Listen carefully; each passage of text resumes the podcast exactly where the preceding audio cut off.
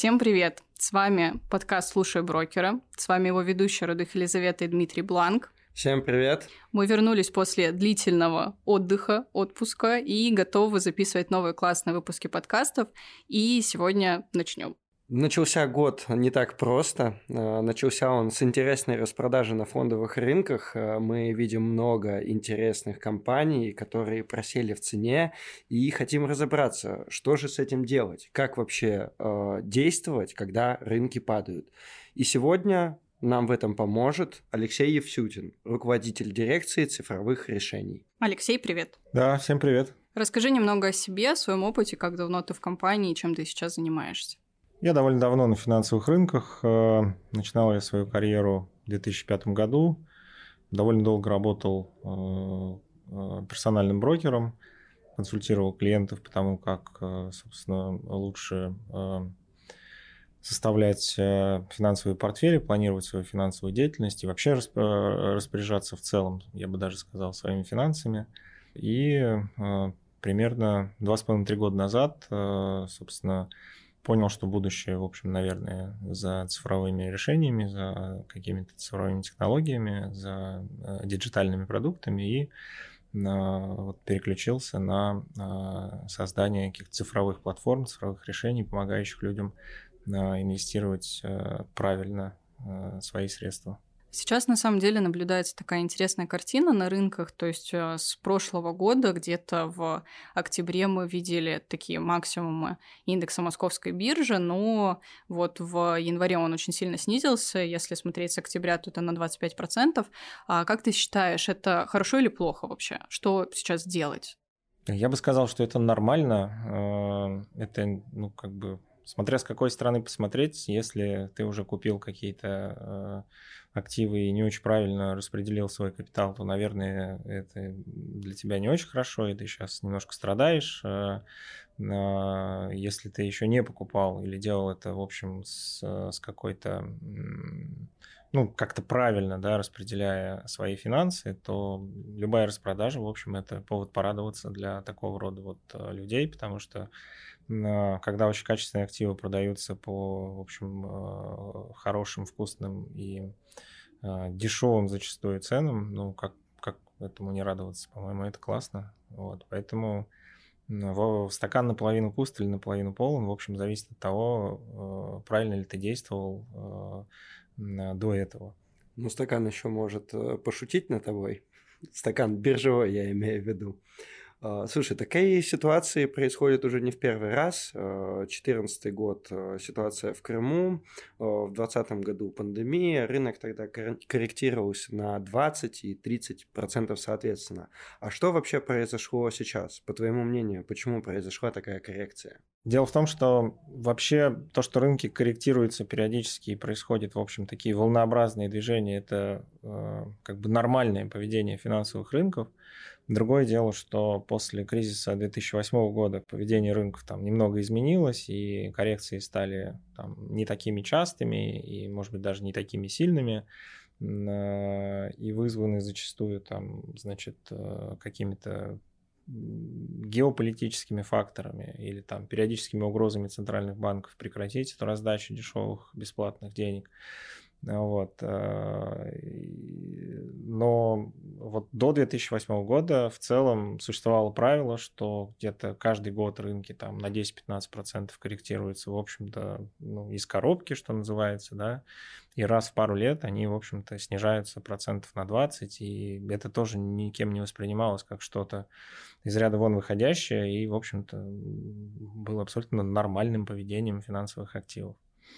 Вот. А если говорить про там, а, то, что вызвало, опять же, там, распродажу какую-то большую э, или не очень, смотря как посмотреть, э, значит, акций на российском рынке, то тут основное это, конечно же, геополитика а, в последние годы. Вот она очень большое влияние да, оказывает на наши финансовые рынки. Ну вот. Э, плюс к этому, в общем-то, добавилось и такое общее коррекционное настроение на всех мировых площадках, э, связанное, опять же, с э, высокими числами по инфляции, прежде всего в Соединенных Штатах, да, и риторикой Федрезерва, который в очередной раз сказал, что да, наверное, инфляция выше, чем мы прогнозировали, и кажется, что это не какое-то временное явление, и, наверное, нам нужно прекратить наводнять систему, в общем, дешевыми деньгами, дешевым кредитом, ну вот, и э, это, конечно, вызвало еще какую-то распродажу в целом на мировых рынках, на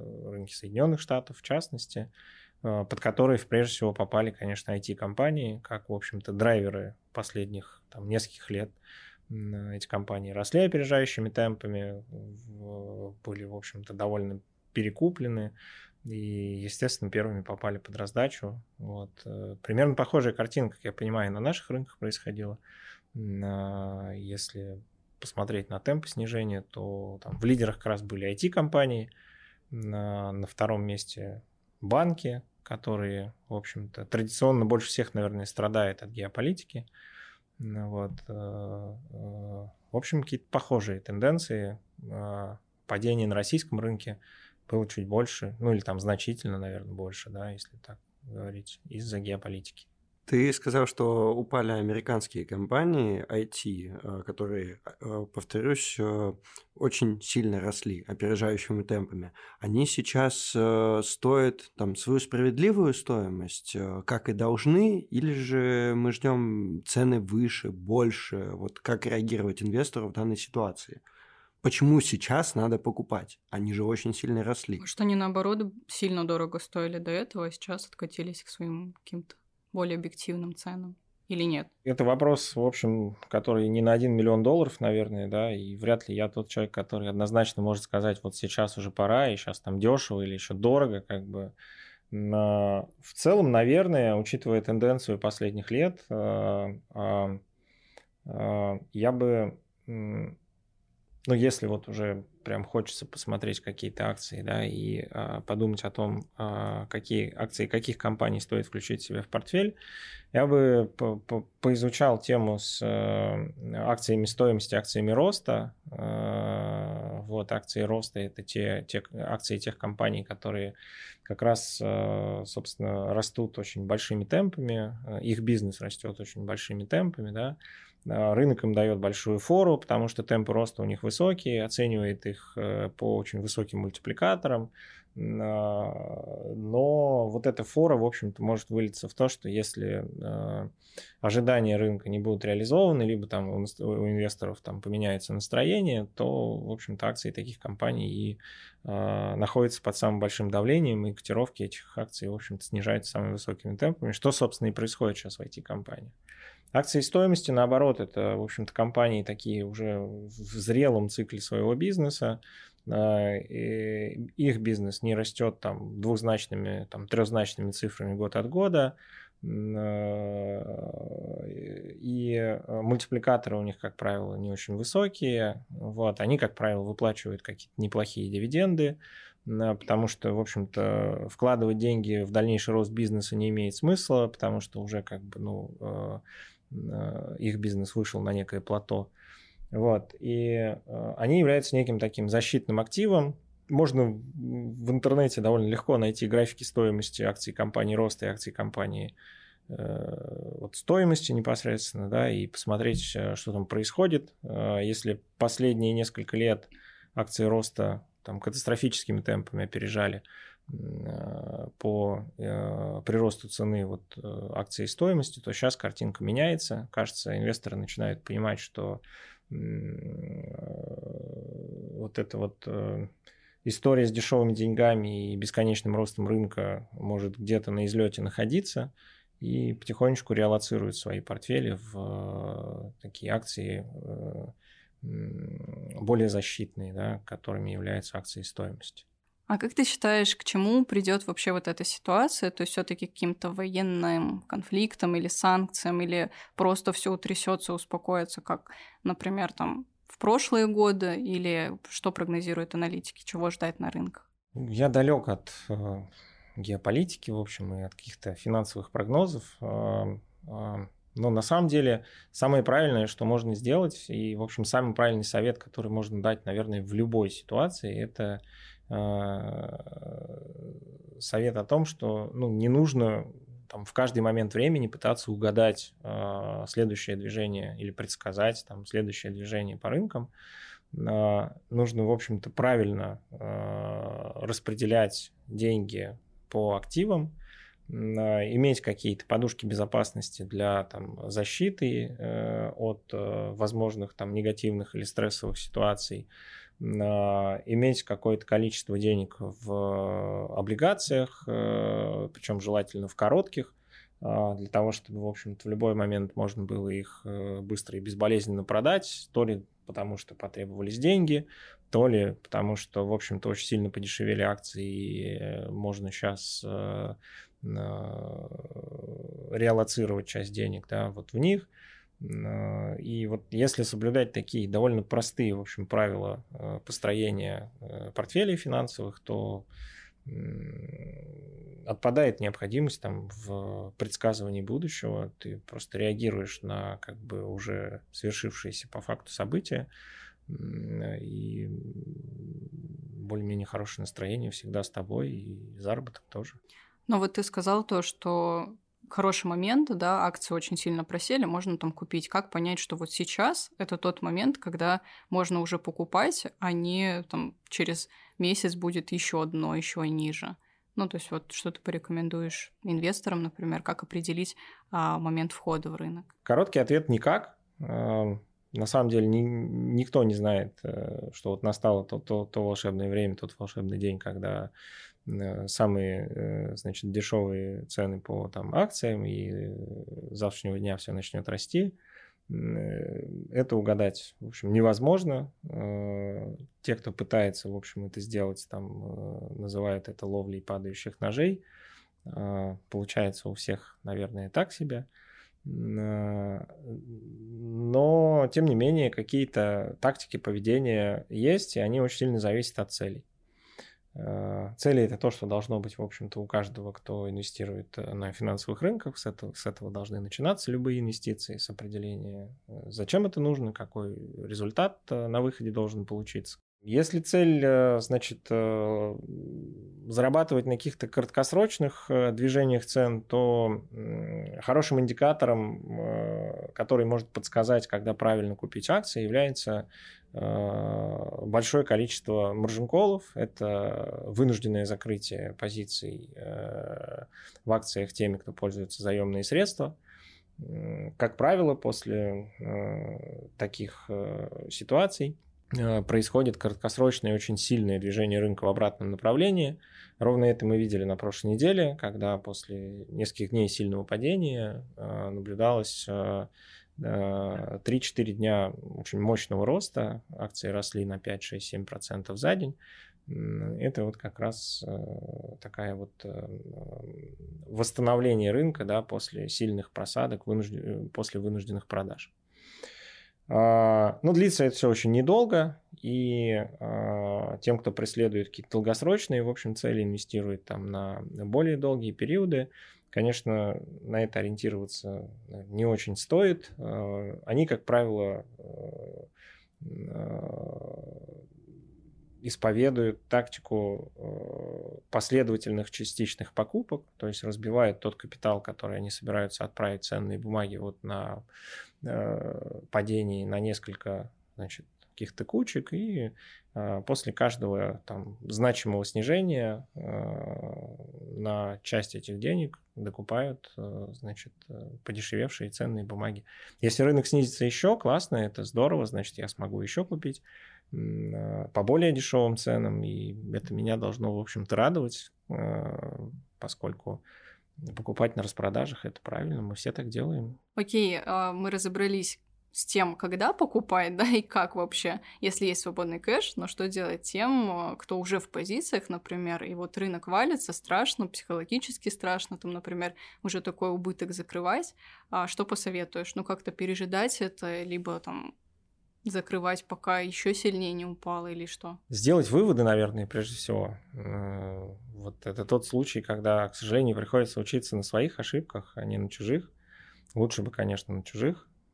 А, я не думаю, что сейчас нужно что-то срочно закрывать, откуда-то убегать, э, прям э, все пропало и, и так далее. Мы с вами уже говорили о том, что это не первое, в общем, абсолютно точно не последнее там какое-то быстрое резкое снижение цен на акции, да и не только на акции, в общем, э, на рынках. Это нормально, это природа рынка, она такая. А, и этим отличаются, например, акции от э, облигаций, да, они э, могут хорошо вырасти, но, в общем, цены на них могут и довольно прилично падать. И, как правило, растут акции по чуть-чуть и долго, а падают, в общем-то, резко и быстро. Да? Это тоже абсолютно нормальное явление. Так устроены рынки. Еще раз, такова их природа. Бояться этого не нужно, э, нужно быть к этому готовым. И как бы, как любые сани, готовить все это нужно заранее.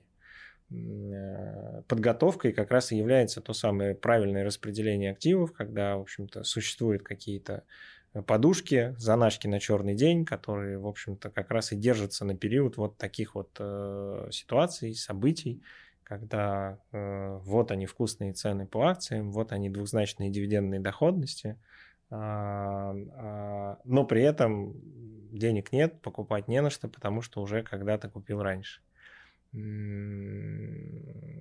Поэтому, наверное, сейчас э, самое правильное это подумать о том, как действовать дальше, не срочно бежать что-то продавать, а сделать выводы о том, что было бы неплохо иметь какие-то подушки безопасности, как- как-то распределить портфель между долговыми и долевыми ценными бумагами, между э, облигациями и акциями, чтобы как раз э, вот в период таких событий не думать о том, сейчас мне все продать с гигантскими убытками или завтра с еще более гигантскими, а думать о том, как здорово, что я сейчас могу купить э, значит, по более э, дешевым ценам очень классные активы с двухзначной дивидендной доходностью. Тем же, кто сейчас, ну, как бы, вот, вот в акциях и не совсем понимает, что делать, ну, наверное, первое это там попытаться спокойной обстановке все-таки посмотреть на ситуацию, посмотреть, в общем-то, на какие-то исторические э, значит, графики, посмотреть, что происходило там с акциями вот э, в прошлые периоды, как-то успокоиться, да, понять, что волатильность это неотъемлемая часть э, акций, и с этим ничего не, нельзя сделать. Пока ты говорил, я немножко покопался в графиках э, и посмотрел, сколько же восстанавливались э, рынки. Вот, к примеру, в 2014 году на восстановление и перебитие там прошлых максимумов, максимумов ушло 10 месяцев, в 2020 году там примерно 8 месяцев. Вот поэтому, в принципе, все только начинается, и сейчас э, как раз то самое время, когда можно подумать о том, чтобы на какую-то часть своего портфеля э, сделать первые покупки, если все-таки э, инвесторы там боятся э, увидеть цены еще ниже. Да, это как раз то, о чем я говорил, что рынки растут долго и медленно, падают очень быстро и сильно. Да, в среднем, насколько я помню, по американскому рынку есть статистика, как э, по рынку э, с э, самой большой историей наблюдений, больше 120 лет. Рынки восстанавливаются после вот каких-то таких коррекций от полугода до года – если исключить какие-то экстремальные случаи типа Великой депрессии там, или 2008 года, когда действительно там, а, ситуация развивалась а, по там, экстремальным сценариям, то примерно в течение полугода-года рынки восстанавливаются. Это нормальная история. Ну, то есть сейчас не произошло ничего такого, что могло бы повлиять на то, чтобы рынки восстанавливались не полгода-год, а там два или три года. И хотелось бы на этом перейти как раз-таки к теме а, российского рынка, еще побольше в нее углубиться. Ты также отметил, что сейчас есть двухзначные доходности, а, дивидендные доходности, и это то как раз-таки, что интересует а, иностранных инвесторов в российском рынке. Еще до начала этого падения многие говорили, что российский рынок будет на коне в этом году, отчасти за счет дивидендной доходности.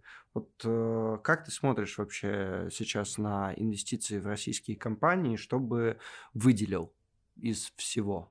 Ну, опять же, я не финансовый аналитик, э, и, в общем, человек сейчас э, не очень пристально следящий за финансовыми отчетами компаний, поэтому вряд ли могу назвать каких-то конкретных эмитентов. Но в целом я бы смотрел, ну, во-первых, возвращаясь к тому, что там иностранные, сейчас иностранные инвесторы как раз российский рынок по понятным причинам не жалуют, и вот э, последние распродажи э, во многом были как раз и обусловлены тем, что, собственно, иностранные инвесторы там, взвесив риски, решили все-таки потерпеть с э, двухзначными доходностями и посмотреть, чем все это в итоге закончится, вот это геополитическое противостояние, да, что касается э, того, подождать ли вместе с ними там на берегу реки, посидеть на заборе, либо, в общем-то, сейчас уже пользоваться моментом и там, смотреть в сторону дивидендных компаний, я, наверное, ну, не наверное, я точно пользуюсь этим моментом и, в общем-то, смотрю на какие-то компании э, с э, хорошими дивидендами э, и с дивидендами, которые, в общем-то, достаточно стабильны. Э, неплохие дивиденды сейчас у таких там, очевидных грандов российского рынка, там Газпром, Сбербанк, э, э, кажется, не очень плохая дивидендная доходность у Норильского никеля. В общем-то, экспортеры в целом чувствуют себя сейчас, ну, понятно, плохо из-за геополитики, но в целом неплохо из-за высокого доллара, в общем-то, высоких цен на сырье, обусловленных инфляцией. Вот, то есть крупные, большие компании, которые, в общем, э, платят хорошие дивиденды, сейчас, на мой взгляд, очень э, э, хороший объект для инвестиций. А что ты сейчас держишь в своем портфеле? То есть это в основном Россия, Америка, дивиденды, какие-то истории. Докупаешь вообще на просадке за счет вот какого-то своего припасенного кэша? У меня как раз довольно диверсифицированный портфель. Э, большая часть портфеля у меня инвестирована в облигации, э, причем как в российские, так и в иностранные. То есть диверсификация у меня не только по классам активов, но и по валюте. Есть облигации российских компаний с довольно э, короткими сроками погашения, там в пределах двух-трех лет. Есть облигации иностранных компаний в иностранной валюте для диверсификации – есть фонды, а, опять же, есть фонды, которые в целом российский рынок покупают э, и следуют за индексом Мосбиржи. А, ну и довольно приличная линейка фондов, э, которые, собственно, э, значит, инвестируют либо в весь мировой рынок, либо в какие-то отдельные интересные мне направления. Ну, в частности, вот фонды как раз акций стоимости, а, приличное место сейчас в моем портфеле занимают. Из э, каких-то отдельных компаний, ну вот я как-то воспользовался, собственно, вот, э, распродажей на, на рынке и приобрел, да, несколько компаний. Я их, в общем-то, называл. Ничего здесь секретного нету, каких-то, в смысле, диковинных историй, да, это те же Сбербанки, Газпромы, э, Яндексы, там, Э, которые претерпели довольно серьезные значит, падения акций Яндекса, насколько я помню, там в пике падения до 45% от э, своей капитализации теряли. Э, поэтому, ну, как-то не воспользоваться этим было, наверное, не очень правильно, и я вот решил это сделать. А мету купил на просадке? Нет, я первый раз сегодня узнал, что там какая-то просадка, что-то с ней случилось. Я не очень активный инвестор, как бы, и Э, не всегда оперативно э, по роду деятельности могу реагировать на какие-то события, да и не вижу в этом, в общем-то, необходимости, если честно. Ну, а вообще из иностранных бумаг, например, какие-нибудь выделишь? Интересные, там, любимые, может быть? Нет, нет. Вообще тут, не держишь или Тут просто... все эти фонды. Да, у меня иностранные, в моем портфеле иностранный рынок представлен ETF-ами. Вот. Э, это проще, потому что, ну вот, в тот момент, когда я решил там реалоцировать часть активов в акции стоимости, ну, как бы мне было бы довольно сложно там подбирать какие-то атомарные значит, э, ценные бумаги, зато есть ETF, которые позволяют сразу одним движением приобрести, значит, э, иностранные акции стоимости, и там всю работу делают по факту за меня. А сколько всего вот э, количество эмитентов в портфеле? Ну, сколько ETF и сколько конкретных?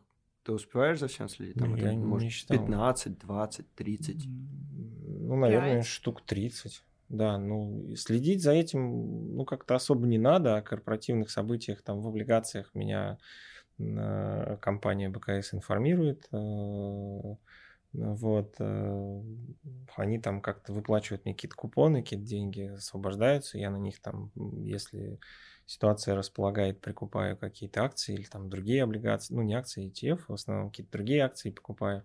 Ну то есть это не то, что требует от меня там какого-то, значит, на daily basis отслеживания ситуации. Ну вот. Э, я очень редко там инвестирую как-то ситуативно, в основном это все-таки какая-то стратегия, какое-то движение, в общем, к цели, э, которое у меня есть. И а, а, только вот пользуясь какими-то ну, экстраординарными ситуациями, вот как сейчас, э, собственно, на прошлой неделе я понимал, что распродажа на рынке, в общем-то, она, э, ну как это сказать, достигла, наверное, э, как, какой-то точки, за которой должно, должен произойти вот тот краткосрочный отскок, движение наверх. Ну, этим нельзя было не воспользоваться, я это сделал. В общем, а, в этой ситуации надо не переживать, не паниковать. А, Докупать, если есть чем докупить. Да, если есть свободный кэш, который э, высвободился от облигаций. А, на этом, я думаю, сегодня все. С нами был Алексей Всютин. Спасибо большое, Леш, что пришел, поделился своим опытом, знаниями.